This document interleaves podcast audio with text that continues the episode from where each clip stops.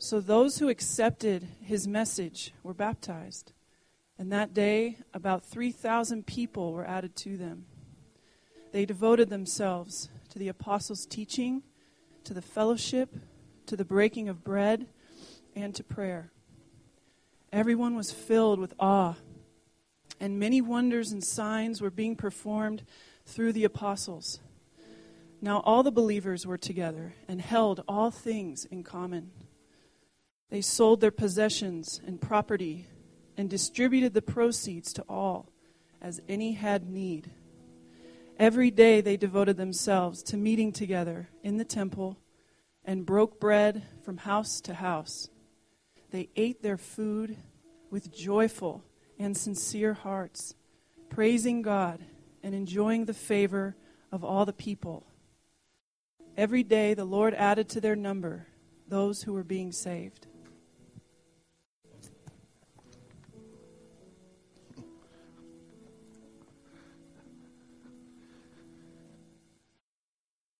Thank you, Tracy. Eunice Blaha, why don't you stand up? You weren't prepared for this, but you're always ready, right? But uh, former student of ours, and you're on. Uh, why don't you give us in, in, a minute? Tell us what you're up to these days. Yeah, I'm, um, I'm actually at MTI, Missions Training International, over in Palmer Lake, in Colorado Springs, and I'm getting training to go to Ireland. Very good. So you may want to connect with her here a little bit. It's always exciting to see our students and them following the Lord, however He leads them around the world. And then uh, I wanted to also mention, before we get into to the message, that uh, tomorrow at uh, the funeral for Dale's mother, he's going to be speaking at the graveside. So be praying for him, probably mid afternoon that that takes place. And he says, I was thinking about speaking on the 23rd Psalm. so that's a, that's a good one. It's just, it's so loaded. Well, if you brought your Bible, you can turn with me to Acts chapter 2, which the book of Acts is telling the story of the early church, how these people's lives were just totally changed by the resurrection of Jesus. The crucifixion is probably the centerpiece of all of Scripture. When we think of that leading up to Messiah, laying down his life, offering himself for the sacrifice of sins and, and giving to us eternal life. But the resurrection, really the completing of that, the gospel, is what so profoundly affected his followers, and they were never the same. And so, what we see that unfold in this story, it's not so much the, the teaching like the Apostle Paul has of how to live the Christian life, but just describing how it is unfolding. And so when I, I think of that, um, all of these characteristics of this early church, some, some things are what we call prescriptive, in that God says, This is what you do, this is what I want you to do. And other things are descriptive. We're watching the lives of people we respect. Be someone that you may know that you say, I, I really admire their life. And I, it, it's not so much they tell me what to do, but I, I see what they're doing. This is what Acts is really, is really about. When we look at this passage, we began with the description that those accepted the, those who had accepted the message were baptized, and that day about 3,000 people were added to them. Can you imagine what that would do to this church? I mean, if one day we preached a message and 3,000 people said, I believe and I want to follow Jesus, we would probably have to have some organizational meetings about how we're going to handle this. Now, all of church history doesn't happen that way, but there was just something really unique and powerful was taking place. And, and one of the characteristics that I feel is core to what God wants us to be is to be sharing our faith and people coming to Christ, which immediately makes most of us a little bit hesitant to step forward in that. When I think back to my childhood, which is quite a long time ago, there there are a lot of spaces I don't remember. I mean, I there. You say, well, what were you doing when you were three years old? I don't remember a lot when I was three years old, and there are years I think well, it all kind of jumbled together. But there were specific specific events that took place in my life that I that are very vivid for me. And one of those was the evening that I put my faith and trust in Jesus as my Savior. And I was young, and I still remember where I lived. I lived in Norfolk, Virginia. My dad was stationed at uh, uh, CINCLANT Fleet with the U.S. Navy, and I was sleeping in the top bunk. We had uh, we had a very small house. Uh, all three of us, my two sisters and I, were in the same bedroom. I was on the top bunk, and I remember that night not being able to go to sleep because I, I was afraid to close my eyes. I don't know if you remember this little prayer the kids will pray. Now I lay me down to sleep. I pray thee, Lord, my soul to keep if I should die before I wake, I pray thee, Lord, my soul to take. So, no, if I just got used to praying that prayer. But during, during the morning, I was listening to a radio program called Big John and Sparky. Now, I had this happen one time. He Said, "Oh, we don't believe that really existed." Well, I actually saw in a magazine of Big John and Sparky had his radio program. And we would listen to radio a lot. And I remember that morning really being convicted about my need for Christ personally. That I was a sinner and I would die. If I died without Jesus, I would go to hell. I would be without God forever. But that God sent His Son for me, and if I just believe, if I just trust in Him, I could have eternal life. And I, I was affirming everything in my mind. I'm thinking, I believe that, I believe that, I believe that. But they talked about it making it personal, a personal, a personal trust in Jesus. So I listened to it that morning, thought about it through the day, and then that night, my mom came in, and I'm not sure it went exactly this way, but you know, you pray that prayer, if I should die before I wake.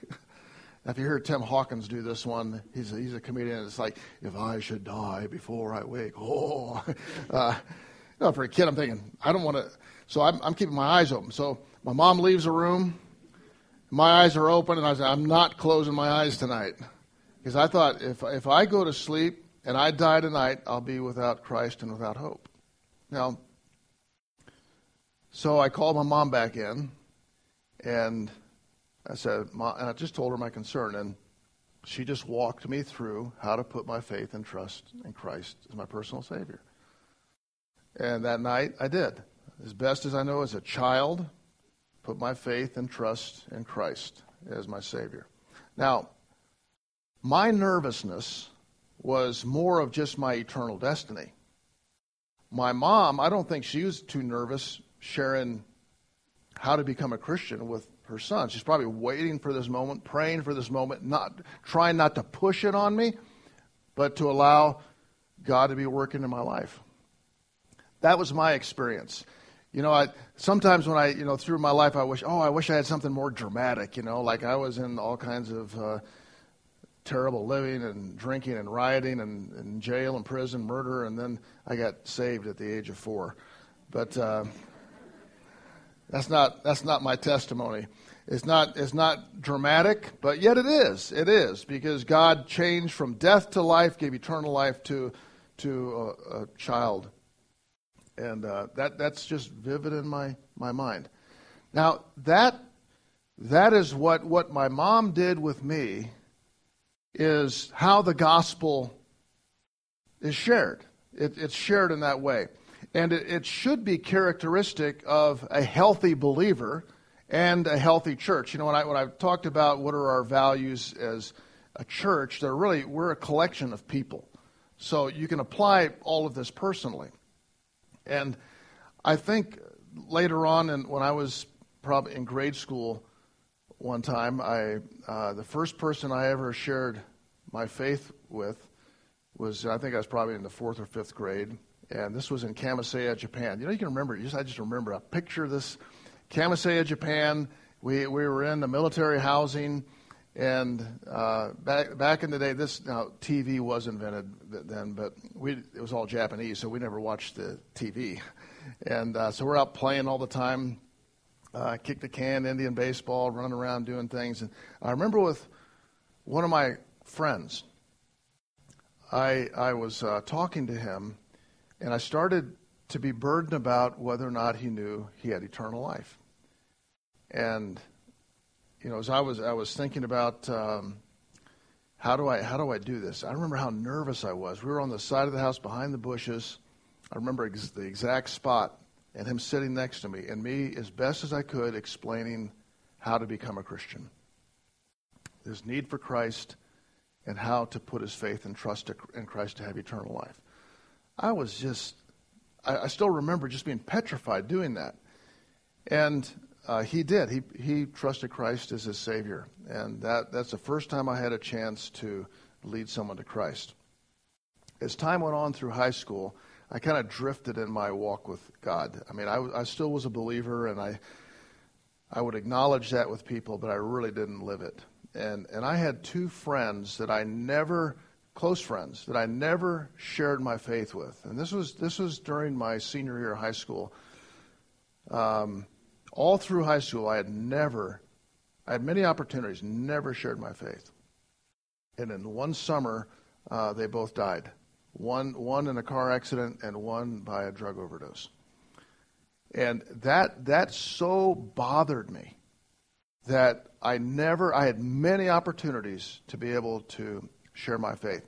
Now, what I'd like to do this morning is talk to you about this. It just maybe a little more of a conversation about how we get to the place of being a little more comfortable with sharing our faith, because that, that's really something God has, has designed for all of us to be able to do.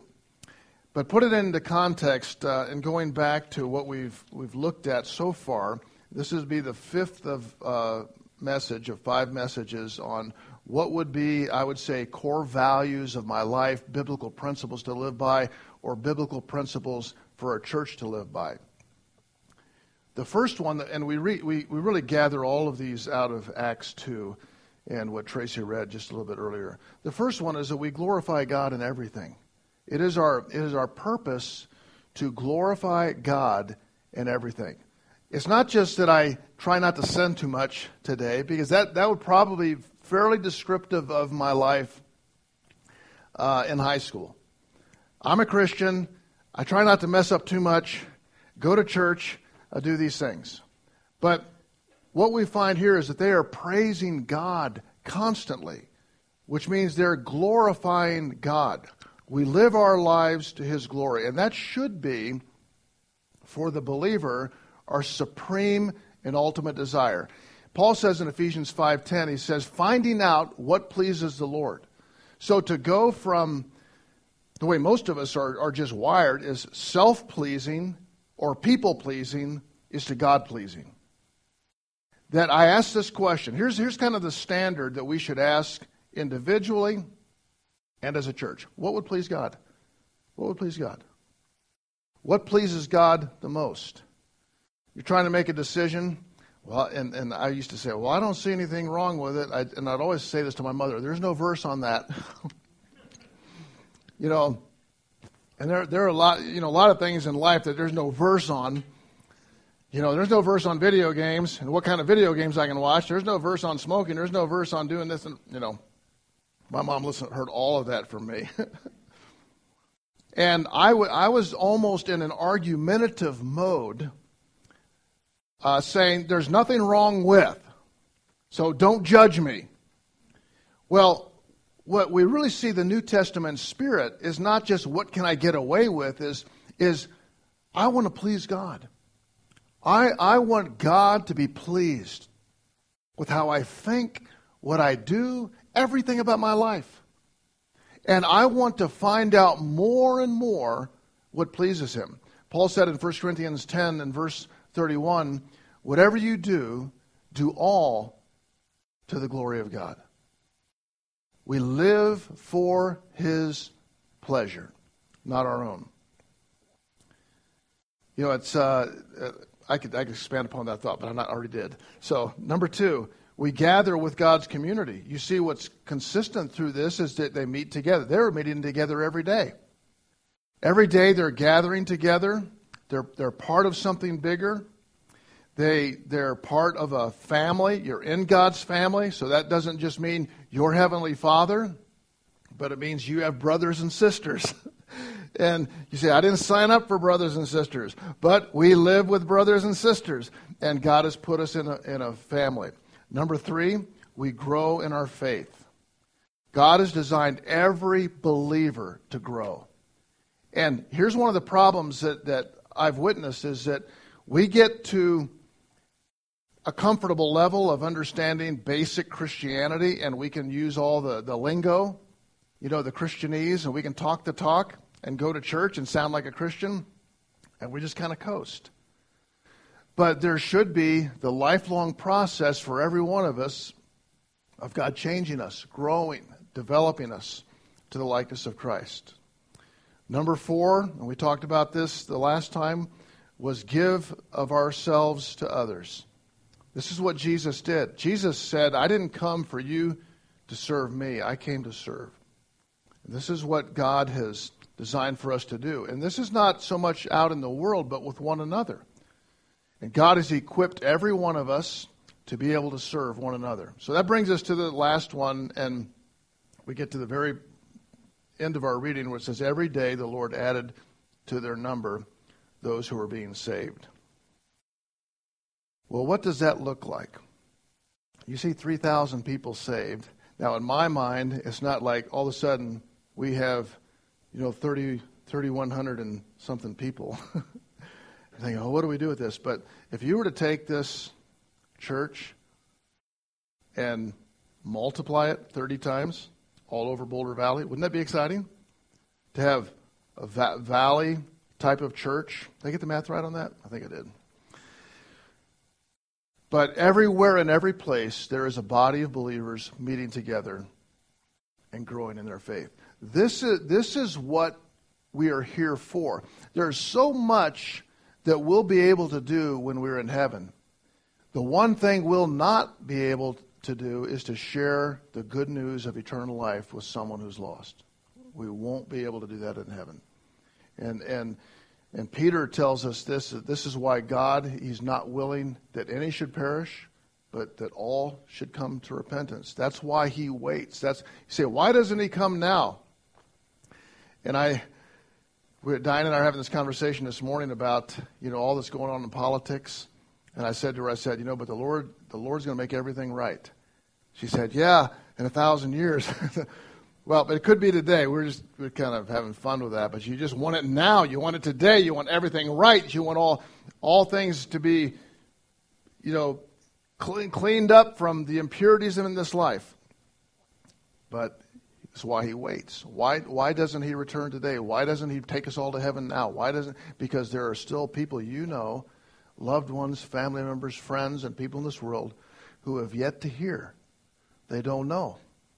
And they've not received Christ. And that's so so this is this is one of the primary reasons why we're here. And we need to understand that we've been given a command, and every single gospel account that's given to us ends with this. So, Matthew, Mark, Luke, John, every, every one of these accounts of the life of Christ end with his statement. And we call this the Great Commission. You have the Great Commandment, which is to love God with all your heart, love your neighbor as yourself. That's how we live. The, the Great Commission is go share your faith. That's what we do. so I, I, feel like the Bible, if you can reduce it down, it's pretty simple. this is how we live. You love God, you love others. This, this, this is how we live. This is what we do. Go share that. Go share that with others.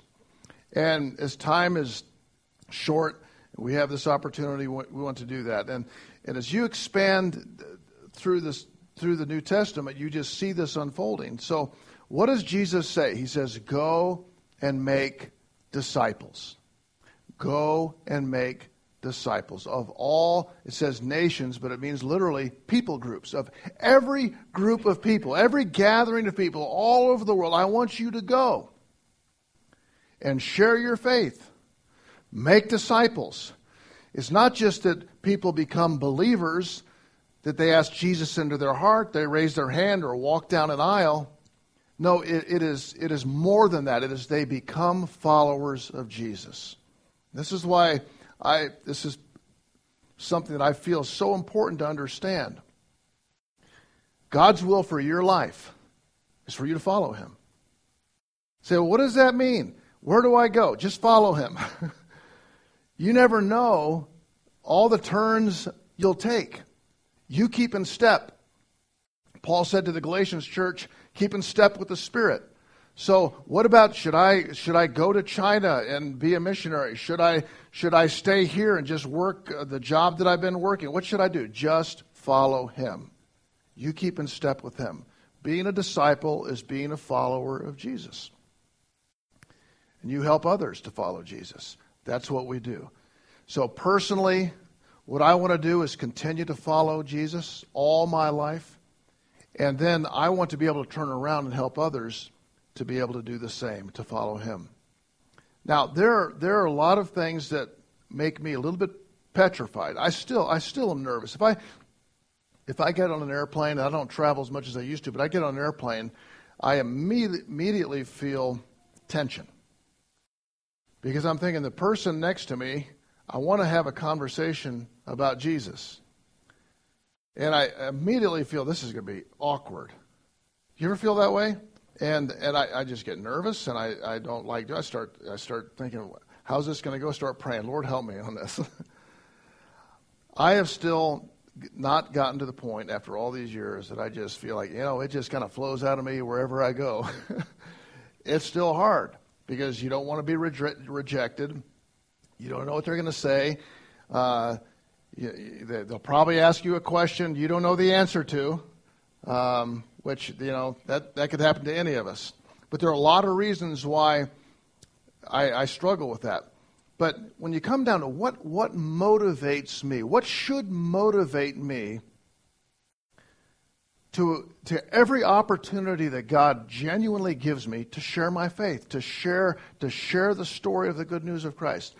Uh, fear could motivate me. Uh, fear is a motivator, by the way. Uh, it's not the best motivator. I could, you know, I could fear like, you know, if God's going to really be do something to me, if I don't do something here, uh, fear is not a great motivator. I could say, well, duty motivates me. You know what? It's the right thing to do, and I'm going to do it, and, and I should share my faith. But that can wear thin. The greatest motive for doing anything is love and gratitude for what God has given to you and, and every one of us to be effective in sharing our faith need to get to that point. point and to get to that point it takes a regular process of going through your mind the goodness of god expressed to you in salvation and beyond. And stop and think about it. Stop and think about it. And what that does is when you consider what god has done for you and how he has expressed salvation to you and what he has done since then, it gives you the proper motive in sharing your faith. It's one of thanksgiving and praise and excitement, even for that other person. And that's really what we read in John 3:16, which is probably the most recognizable verse in the New Testament about how to become a Christian. For God so loved the world I mean, we begin with the love of God, that He gave His only Son, that whoever believes in Him should not perish, but have everlasting life. Many of you know that verse by heart, and I love the way it starts for God. It begins with God, and it begins with God's love. That should be our greatest motive. And the scope that we have is helping people come to know Him and to follow him as a disciple. So, what I'd like to do this morning is I just kind of conclude this message is to give some reminders um, to us. When, when, I, when I think of sharing my faith with any particular person or people, neighbor, friend, coworker, whatever else, I immediately stiffen up. because I think I'm, not, I'm out of my comfort zone. So if there's anyone here that, you know what, sharing my faith is just, that's right in my comfort zone. I just naturally flows out of me.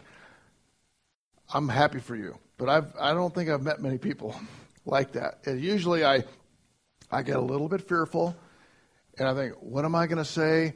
What, what happens if they, they ask a question I don't know? Uh, what if this doesn't go well? What if they won't talk to me anymore? There are a lot of reasons why it pushes me out of my comfort zone. So here's what I, what I want to share. First of all, I'd say relax. relax, because you can't change anybody's life. Uh, only God can do the changing, and only God can do the saving. And so it's God's business, not yours. So it's not up to you. So you can't make it succeed, and you can't really blow it. Say, well, yeah, but it's God really God doesn't need your eloquence. He doesn't need you to know the right verses. He doesn't need any of that. God God does not depend upon you, you depend upon him. And when when you realize that that all salvation and all eternal life given to people is the work of God. It is a miraculous work of God. And you need to realize that humbly trusting Him is the best path. So relax. Secondly, is be ready. And there are two ways that I think you can be ready. First of all, by understanding the gospel in its simplicity. Understanding the gospel in its simplicity. Here's what happens to us we become Christians. We start reading and studying. We learn a lot of stuff. We have a lot of questions. We get into a lot of technicalities. We're into Leviticus and we're into Deuteronomy and we're into the prophets and we're into Peter and we're into Paul. We're into these great, deep, and wonderful truths. Now, Jesus said, unless you become like a little child, you'll not enter into the kingdom of heaven. So, in other words, the people receiving the gospel need to be like little children. So, if they're here and you're talking up here, it's not going to connect. And I've watched this happen. Guys go to s- seminary, they take 96 hours of Greek and Hebrew and theology and hermeneutics, eschatology, all of it, and they can't talk to regular people anymore. Do you understand what I'm saying? And it's not just seminary graduates, it's people in church. You've been to church so long you can't talk to people anymore. They don't even understand what you're saying. The gospel is so simple. Now, it's also deep and wide and high and beyond your comprehension and mind. And you will never exhaust the beauties of the gospel. So, in your private devotions, go there. go there. Love it. Enjoy it. You know, contemplate the sovereignty of God, the omnipotence of God, the omnipresence of God, the immutability of God, the transcendence of God, the holiness of God. Contemplate all of those things. But be able to express in just a few minutes in very simple language like John 3:16 to a person. You've got to be able to do that. Now doesn't that kind of take a little pressure off of you? And I and I feel what happens to me is I get I get all these I think well, I'll try this tactic or this tactic or I you know this maybe if I do it this way or if I share it you know what it's the power of God that transforms a life, not my persuasive words. It's not my cute little sayings or I have a little booklet that I can, you know, all those things can be helpful. The most powerful thing to reach someone else is a personal testimony. So, the two things that I would say number one, be able to express in 30 seconds. Now, you may take longer than that to talk to a person, but be able to say the gospel really simply in 30 seconds so a child understands. Secondly, be able to share your personal experience.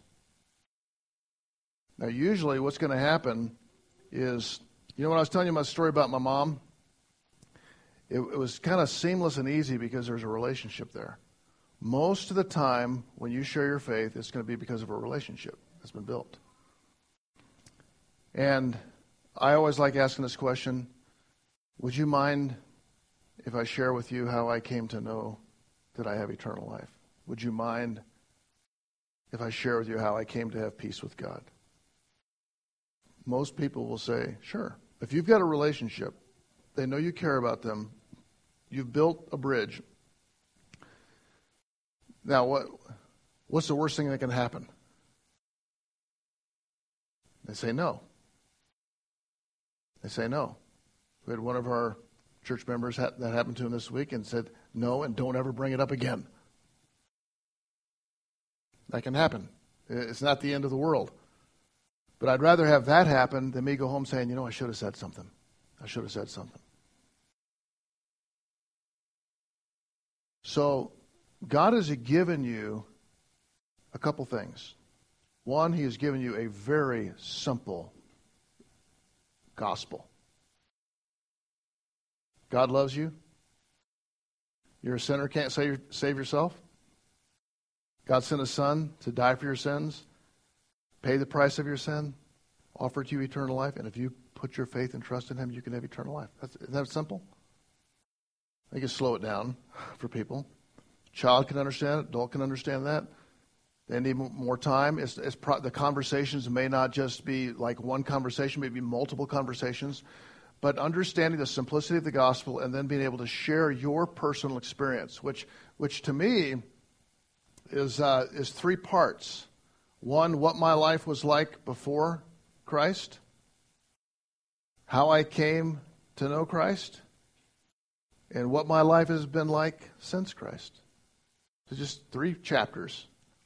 Most people, they, they, they will not listen to you preach a sermon to them, but they will listen to you share your personal experience. And every one of us that have have trusted Christ as Savior have a personal experience. And to me, there's a beauty in that, and God uses that to draw people. So relax and be ready. Third one is see things as they are. See things as they are. Or I could say it this way see things as God sees them. Everything in this world is temporal, every person in this world is eternal. Okay, everything and, and the things the things are we, we end up caring a lot about stuff. Everything is temporal. Every person is eternal. And you look at with Jesus how he'd fastened his eyes on people. He looked at people as valued souls.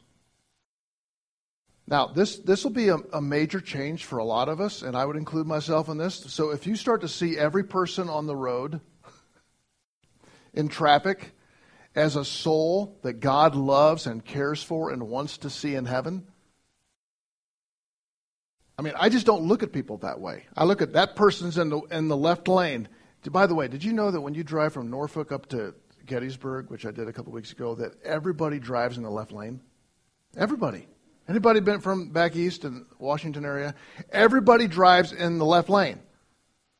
Anyway, I don't know how I got on that. it's my struggle to be able to, to, to view people that way. See things in light of eternity that the most obnoxious, frustrating person you know, God loves. He cares about.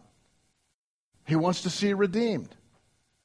When we start to see people like that and see things like that, it puts us in the right perspective. Look where God is already at work. You know, I, I hear people um, They'll say, Well, I'm going to such and such a city, and nothing is going on there for the gospel. I hear this with missionaries a lot. We're going to this, this place in Russia, or this place in Thailand, or this place in Boulder, and say, You know, there is nothing there. Uh, and I think God's there, and He's already at work. so when you show up, He's already there, and He's already at work. So you get a new job. You go into the office. You think, I don't think God's here. God's there. God's there and God's at work all around you. So it's not your job, it's not your work, it's His job and His work. So when you go to work, you realize this God's here, God's at work, and lives all around me. So my prayer is, Lord, just help me to cooperate and to work with you. Help me just to be available, to, to get engaged with, your, with what you're already doing. When you see ministry like that, it takes a lot of pressure off. But I can tell you this that God has strategically placed us in every school, every job, every place, every community on purpose. And He's not saying, well, hey, go in there and do something. No, He's already there. He invites you to join Him. And while you're there, this brings me to my next point just build relationships. So, how do I do that? Be nice to people. Okay? You, you can be nice to your neighbors. You know, most neighborhoods nowadays, you know, the garage door goes up, go in. In the morning, the garage door goes up, they go out. you know, pray, Lord, help me to build some relationships. Be nice to people. Be kind to people. Do things for people. This is, this is what Jesus did. I mean, you say, well, why did Jesus spend so much time doing these things like healing a blind person and, and causing a lame person to walk? And he said, why wasn't he just concerned about preaching salvation to everybody because he, he cared about the people. And every time you show concern for someone in a genuine way, it builds a bridge. It builds a bridge. So someone said you spend 95% of the time building bridges, 5% of the time walking across them. There will come a day, some of the most difficult, hard people that you know, when you continue to love on them, be kind to them, be gracious to them, They'll do this at work sometime. They'll look both ways and they'll say, Hey, you got time to go to lunch today? What's that all about? Well, something probably happened in their life. Something's happened over here in their life. They need answers. And they're coming to you. Why? Because you've been you've showed Christ to them. You've you've lived like Christ. You've been kind to them. You you've been a true friend. And that's why I say that a core value of our, our walk and of our church is that ministry flows through relationships. Otherwise, we just have a crowd. Uh, you know, we can gather a crowd and preach Christ. That's not the way the New Testament church was functioning. They were sitting at tables, interacting, caring for one another, ministering to one another. So you build relationships, build relationships. Not, not everyone will lead to being able to share your faith. But many times you, you see God has just opened a door. It's amazing how God will open the door and you're able to walk through it. And then finally, I'd say expect God to do something. If it's God's desire for your family members and your friends and your coworkers, your neighbors to come to Christ, then He will bring that to pass. What we do is cooperate with Him. And we enjoy that. As I had shared earlier, you know, one of my profound disappointments was in my own lack of sharing my faith with my friends. Years ago, when Stanley Lake High School in Westminster was just getting built, I remember they brand new school and and uh, had a new principal that I that I went over and met with, and we did a lot of things with the with the high school there and uh, shared space with our church. And uh, he was a Christian, very strong Christian. The principal was. I said, "Well, tell me, tell me how you came to Christ." He said, "A high school student." I'm thinking, "A high school student? Yeah." And he said he had a relationship with a high school student and this nice kid, and he he asked if he could come in and see the principal. Now, usually you get asked, that's what happened to me, you get asked to come see the principal. He said, Can I come and see the principal? And he went in and he said, I noticed this kid had his shirt on and he had sweat marks. Just He's just perspiring. it's all over. and um, he said, Well, what do you want to talk to me about? And, and, he, and this, uh, this boy said, Could I share with you how I came to know Jesus as my Savior? And principal said, sure. And this, this high school boy led this principal to Christ. It wasn't immediately, but he came to Christ through the testimony of a high school student. Now, the boy was nervous The principal wasn't nervous. Usually, the person hearing the good news is just excited to hear this good news. But we're, we have all these worked up fears that we have. But, I, but I'm telling you this that as you look at Boulder Valley, God is everywhere. He is at work. He loves these people. He wants them in heaven. He wants them to come to salvation. And, and we are the salt of the earth. We're scattered about in every part of this county. And it, it doesn't depend on you, it depends on God. So don't relax, don't get uptight. Be able to share the gospel simply. Be able to share your testimony simply. This is what it was like. This is how I came to Christ. This is what it's been like since. And, and all of us have a different testimony. See things eternally. Build bridges with people. Look for what God is already doing. Walk through the doors that God opens and expect Him to do great things.